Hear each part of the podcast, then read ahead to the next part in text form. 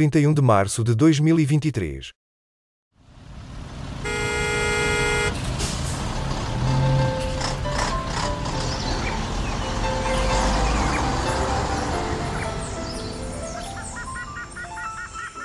Triangulação do círculo.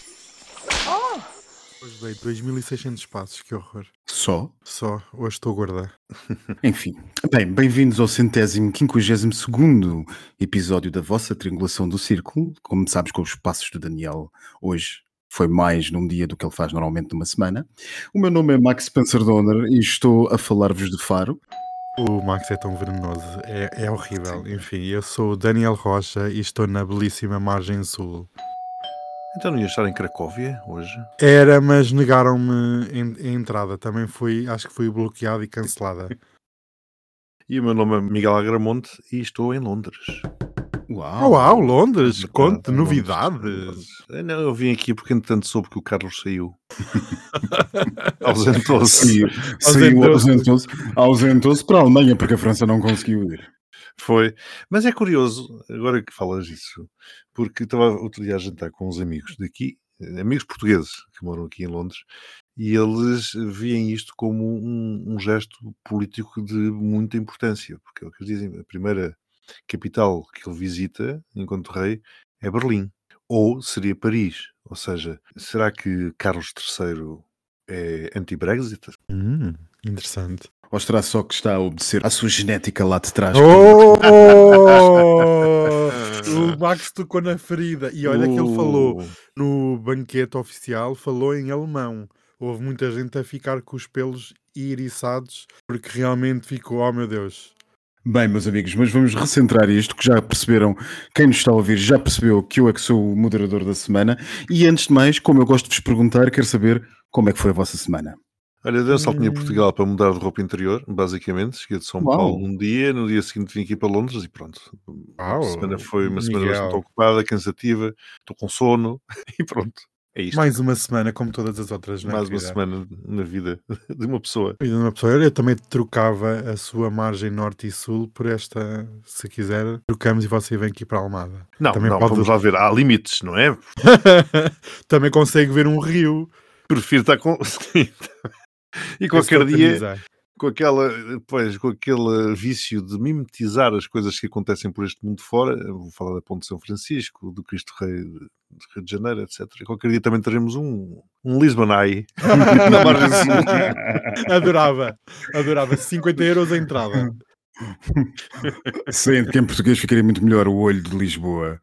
Ah, Muito melhor. isso dá para. Bem, vamos calar. Bem, meus amigos, como eu vos dizia, está na altura de passarmos para aquilo que interessa, e aquilo que interessa, aquilo que nos ouvem, não é sobre os nossos projetos para a Margem Sul, mas, até porque o Sr. Primeiro-Ministro anunciou uns quantos esta semana, o Daniel ficou todo contente, vai ter duas ou três pontos, Hum. não sei, não sei quantos metros, Sim. uma coisa assim do género. O assunto que vos trago para começar esta nossa análise de hoje é Stormy Daniels, essa senhora, nossa Hum. amiga que apareceu em 2016, uns dias antes da eleição, da fatídica eleição de Donald Trump. Nós nunca nos vamos esquecer dessa noite, pois não, Miguel? Numa Não. acusação, enfim, que inédita na história norte-americana, um presidente dos Estados Unidos, em exercício ou já tendo cessado o seu mandato, é a primeira vez que um presidente é acusado da prática de um crime, quer dizer, é acusado formalmente, este coitado não deixa de ser acusado, coitado salvo seja, não deixa de ser acusado desde que largou, aliás, ainda ele estava em exercício na sua presidência e já estava a ser acusado de crimes, mas aqueles que nos ouvem devem se lembrar do caso de Stormy Daniels. Trata-se de uma atriz de filmes de entretenimento para adultos, vá lá, ponhamos assim, que tem cerca neste momento de 44, 45 anos, e a investigação da Procuradoria Distrital de Manhattan, Nova York, apurou supostamente que a senhora Stormy Daniels tinha eh, recebido cerca de, se a memória não me falha, 130 ou 140 mil dólares em troca de ficar caladinha sobre um envolvimento amoroso, ponhamos assim, que terá tido com o senhor Donald Trump. Bom, esse pagamento terá acontecido uns dias antes das eleições, onde teve intervenção justamente um advogado que já ficou famoso de Donald Trump na altura, Michael Cohen, que por causa deste assunto esteve preso ainda alguns meses, se não anos. E a, a justiça norte-americana corria então uma situação que era, uh, provou-se que tinha havido um crime de pagamento para uh, calar alguém, mas, curiosamente, uh, a pessoa que beneficiou desse crime não tinha sido acusada de nada. Portanto, é um bocadinho como a nossa investigação dos submarinos. A justiça alemã provou que tinha sido corrompido, mas ninguém cá do nosso lado provou quem é que tinha sido corrompido. O que é que os amigos têm a dizer sobre isto? Quais são as consequências? O que é que acham que vai acontecer nos próximos dias? Vamos vê-lo com algemas? O governador da Flórida já disse que não, que não vai deportar, porque é disso que se fala, não é? Que é uma deportação do Trump para Nova York. É curioso este. Pronto, enfim, são os Estados Unidos, é assim. Agora, nós não nos podemos esquecer que isto é o presidente que nunca quis deixar de ser presidente e, e, que fugiu e que não passou o mandato e que apoiou a invasão do Congresso e que foi financiado por Putin. E também falaste agora dessa senhora, como é que tu dizias, dos filmes de entretenimento para Exato. adultos, mas também nos podemos recordar também elas patrocinadas por Putin do xixi na cama, não sei se Claro, toda a gente se recorda, toda a gente se recorda. E portanto isto é uma tristeza, uma pouca vergonha, é a classe a que chegámos na política norte-americana. Portanto, eu acho que o homem que deveria ser efetivamente julgado. Continua a haver aquela confusão, e isso para mim é que é o, o grande mal da política atual, e eu vejo isso também no Brasil, que é a confusão entre a política e a justiça. Portanto, tem nada a ver com aquilo que o Costa costuma dizer, que é a política o que é da política e a justiça o que é da justiça.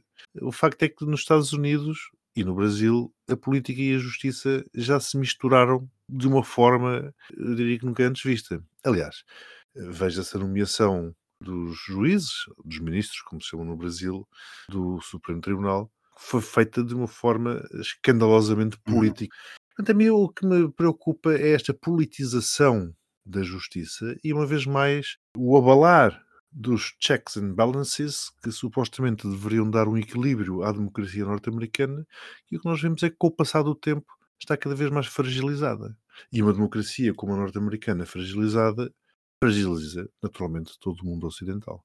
Portanto, por mim, uma vez mais, há justiça o que é da justiça e, portanto, se o homem é acusado, ele deveria ir para Nova Iorque para responder o que quer que seja. Se depois há um governador que é do seu partido, por esse motivo se opõe a essa deportação, Pois aí acho que estamos muito mal. Pois, o atu atual advogado que substituiu Michael Cohen, o advogado do Trump, o senhor eh, Joe Tacopina, um nome muito interessante, já disse, ter, terá dito esta tarde, eh, pelo que eu vi há bocado na imprensa, terá dito já esta tarde, aqui, hora da Europa, que o presidente Trump entregar-se-ia terça-feira de livre vontade à polícia de Nova Iorque. Portanto, se calhar não, não, vai, não vai haver nenhum processo de, entre aspas, extradição da Flórida para Nova Iorque. Eu gosto mais da deportação. Deportação Exato, é mais, deportação, deportação. Tem, mais, tem mais força. Uma coisa interessante deve-se dizer deste processo. Ele ir preso não vai preso por pagar à senhora Stormy Daniels, que é aquilo que tu Não, claro. Vai preso por ocultação e fraude fiscal. Ou seja, por ter mascarado esse pagamento de outra coisa. Mas foi assim que apanharam Al Capone, portanto, uma vez mais, o que nós estamos a falar é da máfia e, e por vistos, voltamos aos velhos métodos, que é sempre assim que se apanham as pessoas. Ao fisco ninguém escapa. Daniel, tu escapaste ao fisco alguma vez? Eu vou-me calar, tenho que fazer um disclaimer que nada daquilo que foi dito. Qual é o artigo que podes invocar? É a quinta emenda. Exato, para não eu te, invoco não te porque realmente, eu, enfim, eu não me vou enterrar mais do que já estou. Eu, eu até fiquei nervoso com aquilo que o Max, tu deixas um, um ser humano tremer das pernas. É a minha função. Na autoridade. É, minha, é, bom, é, minha, é bom provocador. É bom provocador. Além, além de vício profissional, claro. é também a minha função hoje. Eu queria dar aqui um pequeno pormenor, o que um pequeno à parte. Qual é o milionário que nunca deu dinheiro para calar alguém? Quanto mais uma atriz de filmes de entretenimento ou qualquer outra pessoa. Eu vi até por acaso vi um comentário que dizia quem é o bilionário que nunca atirou uma prostituta pelo barco afora? que horror! tantas, houve, as histórias que se ouve por esse Wall Street fora essa elite financeira fora, isto até é o mais básico, é o prato do dia. Bem, eu vou recentrar. Realmente foi muito curioso. Nós tínhamos, estávamos a assistir a um partido republicano dividido, a entrar quase num clima de guerra civil, e com esta hum, acusação vimos um golpe a cerrar fileiras em torno de, Donald Trump.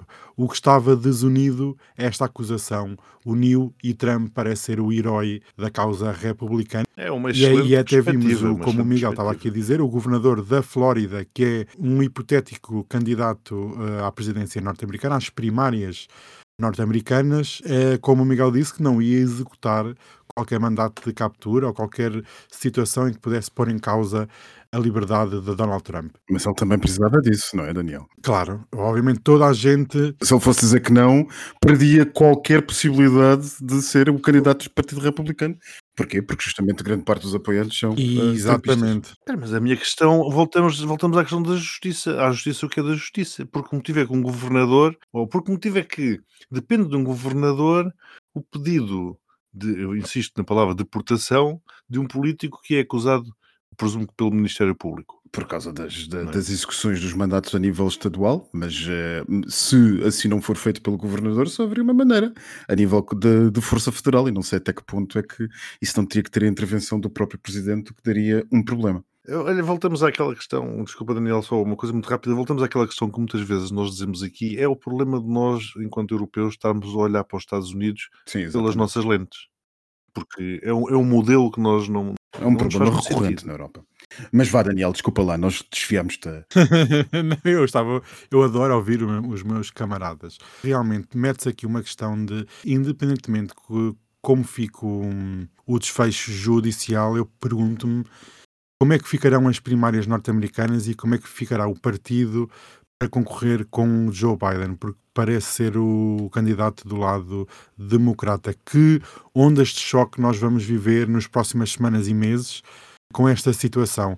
E acredito que ninguém está acima da lei e a anterior speaker do Congresso, Nancy Pelosi, disse que Trump tem todo o direito de se defender, ninguém está acima da lei, correto, mas esta situação não vai criar unidade na sociedade norte-americana, vai criar mais divisão. Espera-se, já vários organismos públicos esperam vários tumultos ao longo das semanas, conforme o julgamento for avançando, mais tumultos e mais pressão pública ou pressão do- de, uma, de uma franja dos republicanos, porque o, o- eu que também outra- parte, o Max estava a falar de que os trumpistas representam a maioria, ou uma boa parte, mas nós não nos podemos esquecer que Donald Trump ganhou as primárias norte-americanas em 2015 com 30% dos votos. Portanto, as próprias primárias também têm um sistema de criação de monstros, enfim, e não é este o tema, mas realmente é muito curioso. E é curioso que até tivemos o Mike Pence, que também é outro hipotético candidato, a fazer louvores a Donald Trump como se fosse Jesus na Terra. Realmente foi. Eu não sei como é que os Estados Unidos vão sobreviver e como é que o Miguel estava aqui a dizer, como é que as instituições vão sobreviver a mais outro embate que já sofrem tantos desde 2016, desde a presidência de Donald Trump. Então, e quem é que vocês acham que vai acontecer com estas pessoas todas que já se começam a concertar nas ruas em torno de Mar o Lago e das capitais dos Estados republicanos? Como é que isto vai acabar? Se é que vai acabar.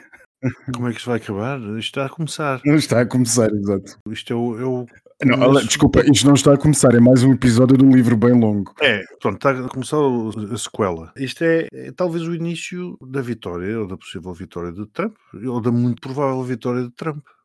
Porque, como Daniel estava a dizer, se realmente for Biden o candidato pelos democratas, eu acredito que Trump ganhe Achas que sim? aquelas eleições. Eu continuo a achar que ainda, ainda é muito ainda é muito difícil. Ainda, ainda, acho, ainda acho que é difícil, porque estas coisas. Quem me dera estar enganado. Esta, esta situação o que vai por simplesmente aprofundar eh, as divisões, ainda mais acicatar ainda mais a divisão norte-americana. Isto não faz com que ninguém passe de um lado para o outro. Não, eu. claro que não. O Daniel estava a dizer que isto ia criar mais divisões, mas como assim? Ou que não ia criar união, como ele dizia. Sim, mas eh, quer dizer, mais divisão é impossível. As coisas já estão de tal forma divididas que não sei, não sei o que é que poderá ser mais dividido do que isto. Mais dividida é pessoas na rua com tochas a arder, como aqueles que foi. Lembram-se daquela marcha fatídica eh, na Carolina ou na Virgínia, ou lá que é que foi, com eles com os tiki-torches a arderem. Ah. Sim, nó- nó- nós, nós poderíamos ter uma guerra civil, quer dizer, esse, cenário que estás a dizer, poderia, repara, no limite poderíamos ter uma guerra civil, mas a, divisão não, não é maior por causa disso, não é? A, a- a consequência da divisão é que é mais grave, Então, mas agora, mas a divisão, não é? Eu não estou a ver que haja uns que passem da esquerda para a direita ou da direita para a esquerda em consequência da existência ou não de uma mas aqui uma civil. pergunta que eu gostava até de saber, que era, havendo uma condenação, Donald Trump pode ser candidato à presidência? Eu julgo que Não, isso, pois, ap- aparente, ap- aparente- não, eh, desculpem, não, pensei que ias colocar a pergunta de outra maneira. Não há previsão nenhuma na lei norte-americana quanto a, a condenações prévias, eh, prévias criminais. Agora, o que se está a, a pensar é que esta situação se pode prolongar a um ponto em que vários outros processos de crime apareçam e é natural que venham a aparecer, desde logo eh, está em curso o inquérito relativamente a 6 de janeiro, não se esqueçam disso, que também vai ou não importar a, publicação de uma acusação pública. Cá me parece que vai, acho, acho que não temos dúvidas nenhumas sobre isso. mal seríamos. Mal estaríamos, e esse então é bastante mais grave. E entretanto temos uma miríade de processos a nascer em vários estados, um bocado inspirados por, por isto que se passou em Nova Iorque, que têm a ver com coisas, algumas delas até bastante graves. Por exemplo, a Geórgia relativamente à intervenção no no processo eleitoral na altura das presidenciais, quando, quando ele resolve telefonar ao governador e, e tentar ordenar que a contagem fosse parada. Não sei se se lembram. Claro. Mas vocês não se esqueçam que isto, uma vez mais, é, é o princípio das seitas. Eh, e por muito que se demonstre, por muito que se prove por A mais B, eh, por exemplo, imaginem que se demonstrava agora, sem sombra de dúvidas, que Putin tinha efetivamente patrocinado e pago a campanha de Trump. Acham sinceramente que os, os trampistas, ou os trampeiros, como eu gosto de chamar, ferranhos, eh, iriam mudar de opinião? Iriam deixar de, de apoiar Donald Trump? Não. Porque nós estamos, estamos no reino do fanatismo. Estamos no reino de Deus. Estamos, no reino- estamos como nas igrejas evangélicas. Portanto, de que serve eu estar a discutir com uma pessoa? É como os crentes e os não crentes. De que serve um crente estar a, a- tentar convencer um não crente de que Deus existe e vice-versa? Podem-se apresentar os argumentos todos e mais alguns. É nesse campo que nós estamos a jogar. E quando estamos neste nível de fanatismo e de divisão, eu lamento, mas não há nada a fazer e isto deixa-me efetivamente sem esperanças para o futuro, pelo menos a curto prazo, da política mundial ocidental, porque passa muito por aqui. Quando entramos neste nível de fanatismos, neste nível de acreditar porque sim, na famosa pós-verdade, é, é disto que se trata. E não há saída. Porque não se consegue, mesmo que estejamos, insisto, a provar por A mais B de que eh, as coisas foram mal feitas, as pessoas recusam-se. Recusam-se a reconhecer o erro, ou sei lá eu como chamar-lhe. Bem, meus amigos, e por falar em, em divisões eh, profundas eh, Hum. entre, entre polos, está na altura de passarmos para uma atualizaçãozinha daquilo que se passou, eh, este é o segundo tema, daquilo que se passou esta semana na guerra da Ucrânia, que em si não teve tantos grandes desenvolvimentos assim, em si, mas teve dois desenvolvimentos, um deles medianamente importante, já ninguém liga armas nucleares, e o outro muitíssimo importante, que é a ratificação do último Estado que faltava, por parte do último Estado que faltava, da adesão da Finlândia à NATO, que passa agora formalmente a fazer parte depois da ratificação de todos os países. Eh, Erdogan e Orbán eram os senhores que estavam a fazer tudo difícil e acabaram por o aceitar. Portanto, passa eh, oficialmente a fazer parte eh, a Finlândia, cercando assim a Rússia no Báltico e na, na zona do Ártico, naquilo que é um revés enorme para Putin. Eh, afinal de contas, ele lança a guerra supostamente para evitar a expansão da NATO e para desmilitarizar eh, um vizinho seu. A vizinhança de Putin nunca esteve tão militarizada como está neste momento. E temos também, por outro lado, eh, aquilo que Putin anunciou esta semana, que foi justamente que tinha interesse em colocar, ou tinha interesse, não, teria decidido porque é assim com a Bielorrússia, teria decidido colocar armas nucleares estratégicas, atenção, não as intercontinentais, as estratégicas, na Bielorrússia. Sendo que o senhor presidente Lukashenko, isto uma notícia de última hora, esta final de tarde, noite de hoje, que é sexta-feira, ao falar a um congresso em Minsk, há umas horas atrás, disse que as armas nucleares que ele ia aceitar colocar no seu território eram importantes porque eles, e vocês entendam o que quer dizer eles, estão a preparar-se para invadir a Bielorrússia. Isto, claro, e no Twitter circula que eles reportar-se-ia à Polónia e à Ucrânia. Meus amigos, cerca disto, o que é que querem dizer? Realmente essa tática clássica de dizer ai, nós temos que ter armas táticas aqui no nosso território porque eles vão nos invadir. Estão quase a invadir. Isto é, quer dizer, isto é aquela tentativa uh, esfarrapada, não é? Quer dizer, ai, não, é que o Lukashenko diz mesmo que o aumento da presença de tropas norte-americanas é uma ameaça à sua sobrevivência. Então, quer dizer, então, mas que Estado é este que é ameaçado? Enfim, eu nem vou entrar por aí, eu vou entrar pela situação de. Oh, filha, Lukashenko diz aquilo que Putin quer que ele diga. Claro, é o cachorrinho e coitadinhos dos, dos cachorrinhos. Bem, mas realmente isto aqui é uma manobra tática, é uma manobra militar para dissuasão, para que a NATO não tente intervir e destabilizar o governo da Bielorrússia e realmente é um alerta a dizer que isto vai de encontro também ao que nós vimos há umas semanas atrás com a Rússia sus suspendeu a sua presença no tratado, uh, relembrem-me, de armas nucleares com os Estados Unidos. Aquilo foi naquele discurso de fevereiro em que se retiraram desse tratado e vem um bocadinho nessa onda de aumentar a, a cartada nuclear. Não estou a dizer que Putin vai utilizar as armas nucleares, mas é aumentar a escalada e dizer não cuidado que nós temos aqui estas armas e lá está, como o Max dizia, não são as intercontinentais, são as táticas, também causam destruição e também causam medo e receio. Por isso é preciso ter muito cuidado. E vamos imaginar que o governo cai. Quem é que fica a tomar conta deste armamento? São os russos? O Putin. São, é que há, Então já é. depois é que há aqui uma questão de até que ponto a Bielorrússia já não foi invadida pela Rússia ao colocar quando a Rússia coloca armamento em território bielorrusso, o Putin avisou que são os russos que vão assegurar a segurança do armamento, não são os bielorrussos. Portanto, eh, até que ponto isto não é uma tomada silenciosa de uma expansão que não está a ser conseguida na Ucrânia, então vamos, vamos tentar aqui na Bielorrússia. Não, sei, ó- mas isto Daniel, é um bocadinho a, de... a- expansão aconteceu quando Lukashenko assumiu a presidência da Bielorrússia, portanto isso é mais do que sabido Exato. e, e não foi tão silencioso assim, quer dizer, o homem não passa assim tão despercebido, digo eu, porque aquilo é, é um fantoche. Portanto, a expansão russa para a Bielorrússia já foi conseguida há, há muito tempo.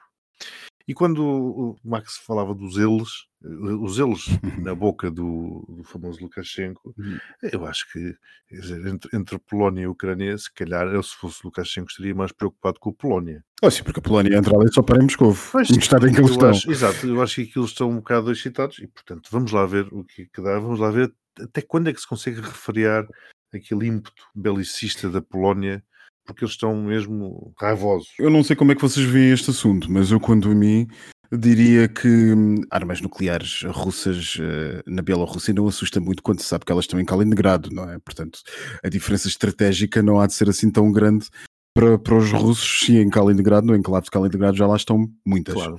Eu acho que isto tem muito a ver com aquilo que se passou e que nós falámos aqui na, na triangulação, que foi justamente a visita de um senhor que o Daniel chama Xi Jinping, que é o Xi Jinping.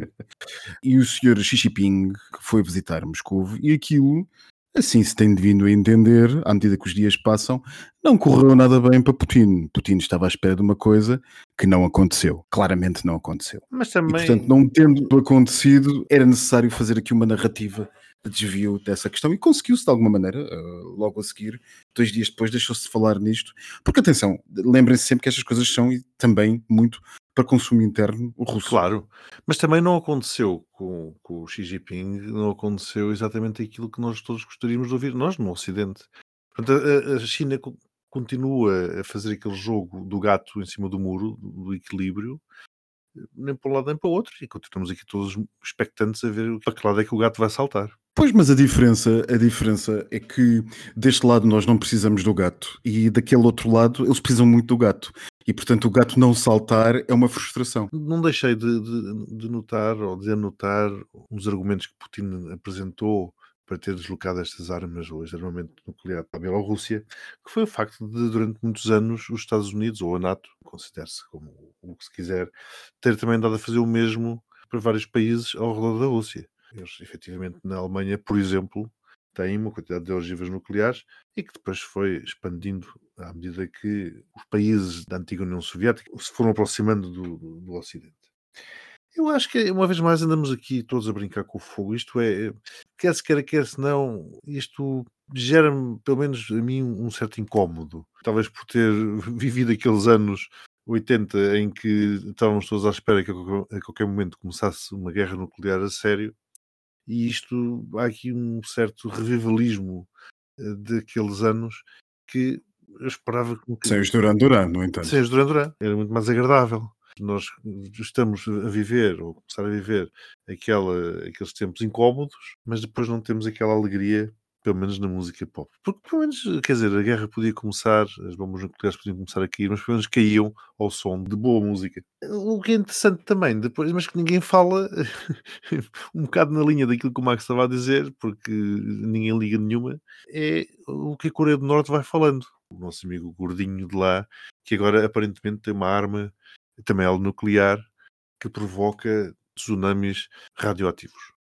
Aparentemente oh, tem uma, uma, arma potentíssima, novíssima. Não sei se foi o Japão, se foi a Coreia do Sul, já vieram desmentir, ou pelo menos já vieram dizer que não acreditam muito naquela, naquela arma.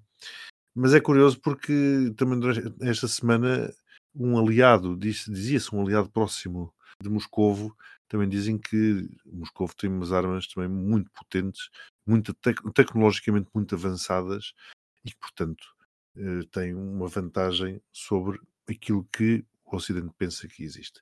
Olha, vamos vivendo, vamos vendo estas coisas, mas que sinceramente não me deixa muito confortável isto de andarmos aqui a jogar no tabuleiro de xadrez, em vez de ser com, com as pedras normais do xadrez, eh, com ogivas nucleares, não me deixa sossegado. E Daniel, tu que és um homem dado a, a, teorias da conspiração, o que é que tu achas que quis dizer, ou porque é que tu achas que foi uh, detido o jornalista do Wall Street Journal esta semana em Ekaterimburgo, acusado de espionagem pelos FSB? É assim, eu das teorias, eu já fui mais, que isso é, isso é por fases, né? isso é uma fase que eu tive, mas realmente foi estranho. Eu acho que, novamente, é um, o Putin gosta de mandar mensagens, gosta, gosta de mandar recados às pessoas, ao mundo, e mandou prender o, o, jornalista e depois ainda disse que qualquer jornalista acreditado pode exercer a sua função uh, em território russo. Eu fiquei. Uh, Sucede okay. que ele é acreditado, por acaso era, do Ministério dos Negócios Estrangeiros russo, o que ainda torna a coisa mais. Resta saber o que é que ele estava era a reportar, não é? Qual era o tema? Era a guerra? Era, era... Supostamente era a guerra e, segundo o FSB, estaria a tentar obter informações sobre um, um complexo industrial militar da Rússia. Daniel, comprei aqui em Londres um livro fabuloso eh, sobre teorias da conspiração e fake news, etc. Depois passo hum, quero. onde o autor desmonta tudo e mais alguma coisa. Desmonta uma outra, confirma. Mas tudo é cientificamente analisado. É muito, muito interessante. Com muito boas fontes. E então? É, o que é que já descobriu? Ai, vamos todas morrer com uma arma tática. Pronto. Não é um míssil, pelo menos é uma arma tática. Pronto, olha. Se lixa, ao menos haja cozida à portuguesa e bacalhau à braga. Olha. Bem, meus amigos, isto em tática, como eu estava a dizer, em tática, vamos para a tática da extrema-direita. Esta semana, quarta-feira, no Kentucky, nos Estados Unidos, que é já, no estado do Kentucky, nos Estados Unidos, que é já o estado mais avançado na legislação don't say gay norte-americana e que é, neste momento, provavelmente o estado dos Estados Unidos também com um ambiente mais anti-LGBT que se possa imaginar. Aliás, como eu dizia há bocado em off, antes de começarmos a, gravar, faz lembrar muitas das leis do Sr. Putin, que estávamos a falar agora. Quarta-feira desta semana, os deputados estaduais do Kentucky votaram para ultrapassar o veto do governador democrata que tinha vetado a nova lei anti-gay do, do Kentucky, como eu dizia, e essa lei é assente uh, essencialmente na seguinte premissa: as pessoas não podem falar nas escolas sobre orientação sexual, as pessoas não podem falar nas escolas sobre afirmação de identidade de género, os professores têm o direito a negar-se a tratar a pessoa por ele nome que ela entenda a ser eh, chamada, e as pessoas podem ser proibidas nas escolas e em edifícios públicos de escolher livremente os vestiários, chuveiros e balneários ou casas de banho que entendam corresponder à sua identidade de género. Portanto, isto junta-se assim o Kentucky à lista de estados que já alguma vez falámos aqui, de Arizona, Flórida, Geórgia, Tennessee, Utah, todas esse Bible Belt cada vez mais radicalizado dos Estados Unidos, que eu creio, provavelmente os meus amigos vão dizer que tem alguma coisa a ver com a primeira notícia que comentámos. Tem tudo a ver. Esta radicalização e esta, esta mistura de tudo e, e esta, hum, como se esta intolerância para com o próximo e esta não vontade de se entender o outro lado, esta não vontade de se dialogar, esta não vontade de não nos abrirmos, enfim, a outras realidades que não a nossa, e que tem tudo a ver com aquilo que eu falava do fanatismo, nomeadamente religioso, das seitas, aplica-se aqui claramente. Eu vou só, só dar dois exemplos que me passaram esta semana não comigo, mas enfim, com amigos meus, eh, amigos meus, um deles sim, uma amiga trans de São Paulo, em que umas amigas dela, num restaurante de São Paulo, um restaurante conhecido, eh, foram usar a casa de banho.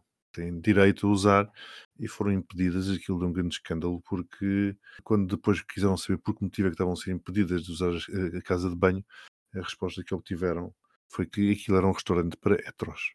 Portanto, sendo um restaurante para heteros, as regras são outras. Também eu sigo um site de aviação brasileiro e apareceu uma notícia esta semana eh, de que, eh, como é que foi, num aeroporto, não me recordo sinceramente de que país, possivelmente dos Estados Unidos, numa daquelas revistas eh, que os passageiros às vezes são sujeitos, pelos vistos o guarda percebeu-se, a pessoa que estava a fazer essa revista percebeu-se que seria uma mulher trans que estava a ser revistada e não faz mais nada e dá-lhe uma pancada forte nos testículos e depois disse, ah, eu peço desculpa, enfim, não, não fazia a mínima ideia, mas foi de tal forma que a senhora naturalmente ficou eh, dorida, como é óbvio, e veio queixar-se para as redes sociais. E, portanto, eh, esse site de aviação achou que isso era suficientemente importante para fazer notícia, uma vez que se tinha passado no aeroporto. Aeroporto. E os comentários que se liam por ali abaixo eram eram incríveis, era um, um absurdo.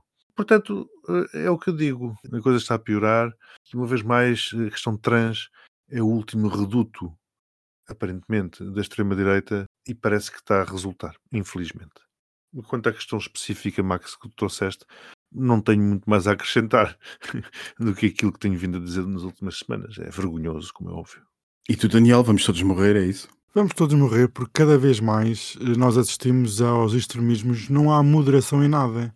Não há moderação em lado nenhum, seja à direita ou à esquerda, e realmente este tipo de leis é, é abjeta, é nojenta e é mais do mesmo, é o que nós temos visto. Podia ter sido criada por Trump, como podia ter sido criada por Putin, ou como Xixi, ou como um país eh, africano. Quer dizer, onde é que nós vamos parar com isto tudo? E realmente, nos Estados Unidos, aqui um pequeno à parte, para finalizar a minha intervenção, o radicalismo religioso que se assiste no sul dos Estados Unidos é realmente perturbador e até que ponto nós estamos aqui a falar, até foi o Miguel que tocou no assunto de uma guerra civil, até que ponto isto não irá mesmo acabar numa guerra civil norte-americana? Mas eu acho que nós devemos começar ou continuar eh, a pôr o foco cada vez mais na questão religiosa, porque eu cada vez mais me convenço que tudo isto naturalmente potenciado por Putin, etc. Mas tudo isto está a ser grandemente agitado pelas igrejas, nomeadamente as pentecostais. E é, são eles que estão por trás disto e isto tem que ser exposto e tem que ser travado de alguma forma. Bem, meus amigos, e sem travar, está na altura de irmos para o quê? O quê? O quê? Ai, aquela coisa abjeta. Exato. Hum, aquele esgoto a céu aberto. Deixa-me adivinhar. Carlos III na Alemanha e nós vamos saber em mente, é isso? O postigo de Daniel. Esta porta precisa de óleo há três anos, mas já, já veio Covid, já foi Covid, já é guerra, já vamos todos morrer num ataque nuclear e a porta ainda não foi afinada. Bem, algum de vocês que chama o vosso handyman, que eu sei que vocês têm sempre um, eu não tenho nenhum, então sou uma pessoa pobre e do campo, transmitam conhecimento e networking. Façam obras aqui, pá, vocês invistam Mas nisto. ele não- não és pobre, pobre do campo certamente que tem, usa a expressão networking. e unicórnio. Um. Unicórnio. Ah, eu adorava ter um unicórnio. Adorava ter aquelas coisas assim, olha, o que é que o seu unicórnio faz? Olha, gasta dinheiro e daqui a 5 anos estamos falidos. Pronto. Basicamente, 90% dos unicórnios são mais-valia para dinheiro numa fogueira. Não, não é, não é gastar dinheiro. Antes de gastar dinheiro é angaria capital, faz um levantamento Exato. e depois é que gasta o dinheiro. Depois gasta o dinheiro e depois no fim, onde é que ele está? Onde é que está o produto? Não há produto nenhum. Bem, eu vou começar. O Max conhece-me muito bem. Conhece-me por dentro, por fora, de lado e de trás. É lá! Meu Deus. As coisas que eu fico a saber neste Você também me contigo. conhece, amiga, que você já, nós já nos conhecemos Ah, antiga. filha, por dentro e por fora. Pronto, sim, está bem, mas pronto. não, mas vá, eu sou um adiante. livro aberto. Adiante, o Max começa, depois daquilo que ele disse no último episódio, que se viesse para aqui contar tudo o que sabe acerca da minha pessoa, eu fiquei traumatizado. Não, não é. eu- Estás, estás, estás Adiante, enganado, não foi isso que eu disse. Só te fosse contar o que é que se diz da tua pessoa. É diferente. Foi isso que, foi isso que nós Ainda falámos. pior, porque aquilo- adiante, é adiante. É verdade. Tens razão, tens razão. A fama do Miguel é internacional. Mas eu, é só... mas eu conto com eu, o já, eu, Max. eu estive já num país e conheci o Miguel. Ai, vai, e meu eu Deus, mas, assim, meu Deus. mas o meu Sim, querido sim. Max, ele defende-me com unhas e dentes. Pá, sim. Sempre, Sempre. sempre. Sempre. E nós vamos começar aqui. Sabem que, como nós começamos o episódio, também vamos acabar. O nosso queridíssimo Carlos III e a sua esposa, que já não tem sorte, é só rainha, não tem com nem sem, é só rainha. Acho que é rainha sorte, ou com sorte, ou sem sorte. Não, Não rainha percebo. com sorte. A senhora continua a ser rainha com sorte, ou não? Eu acho que eles mudaram o título. Eu não percebo nada Eh, destas não coisas. ficava bem. Eu também não, que eu sou plebe, eu não percebo nada disto, que eu não sei. Eu nem sei usar o, o garfo e a faca. Ai. Eu quando como, cai-me arroz da boca. É, é, eu sou, eu sou assim, nunca viram. não. Vocês real- realmente não estão atentas. Está tudo tão escuro que não, que não vê. Faltam um- uns dentes de lado, é por isso que quando eu estou a comer por um dos lados cai. Cai o arroz e a carne. Bem, enfim, vocês estão esperandíssimas, estão en- entusiasmadas com o novo menu, não é? Sim, sempre. Então, eu fico sempre toda tão extasiada que fico, olha, e nós, eu não sei o que é que se passou neste menu. Ou melhor, Dizem que- eu tenho que ir fazer o IRS, vá. Ah, e depois é agora também. Ai, meu Deus do céu, eu também tenho que ir entregar o meu e não, e não pode ser daquele automático, que eu não faço auto- coisas automáticas. Sou muito. Não gosto de mecânico. Gosto de coisas feitas com jeito. Pá, em RS, eh, pelo menos tivemos o feedback de um dos ouvintes que já fez a sua consignação. Ele disse, já fiz a Muito sua bem. consignação. É verdade. Portanto, É verdade, novamente. Não se esqueçam de fazer a vossa consignação a favor do. IPTS que queiram. Tá bem? É isso. E eu vi uma isso notícia, por acaso, 5%. esta, esta semana, a autoridade tributária disse que os euros consignados aumentou em mais de 30% de um ano para o outro. Acho por isso há muito aqui bem. um. Acho muito bem também, seja qual for a instituição, acho muito bem. Uma Bem, consciencialização. Exatamente, somos uma, uma melhor sociedade. Há menu, não há entradas, e eu achei uma coisa. Mas, mas o menu é de quê? Espera, convém fazer aqui um enquadramento. O menu foi, o Carlos foi. O... É Carlos, né? É, Carlos, E a marida a esposa foram para a Alemanha, porque Paris estava de greve. Ah, sim, verdade. Era para ser primeiro em Paris, o jantar oficial era para ser em Paris, lá no, no Versalhes, lá não sei de onde, e era para ser muito mais requintado, mas não, tivemos uma coisa alemã, e o rei até falou nas salsichas Ai, meu Deus. alemãs. Nos dedos? comeu quando- Ele comeu os próprios dedos. E- eu ia fazer uma resposta, mas eu não dou. Quando esteve lá com a mãe, com a falecida mãe, falou das salsichas, falou em alemão. Acho um chiquérrimo ir a um país e falar a língua deles, dá, dá- dá sempre aquela coisa. Bem, vamos começar. Não houve entradas, acho isto um- uma coisa brega e foleira, mas houve carpa marinada com agrião. Mas espera, espera, vamos, espera. Já lá vamos. Mas quem é que ofereceu o jantar? Foi o presidente alemão e Ah. o chanceler alemão não esteve presente. Foi uma das ausências mais notadas no banquete oficial. Eu também achei estranho. Não vou fazer crítica política, que não, não é o espaço nem o momento. Carpa marinada com agrião. Gostam? Acho interessante. Deve ter ali o agrião. Não, não me parece. O agrião lhe deve dar ali uma certa crocância e uma frescura, ali uma coisa. Uma então. frescura Eu ali. na passo, eu carpa. passo, eu passo, eu passo. Eu gosto, eu Também gosto passava daquele isto. piquinho. Eu gosto daquele piquinho do agrião. Confesso. Eu gosto do agrião, não gosto da carpa marinada, dispenso. Hum.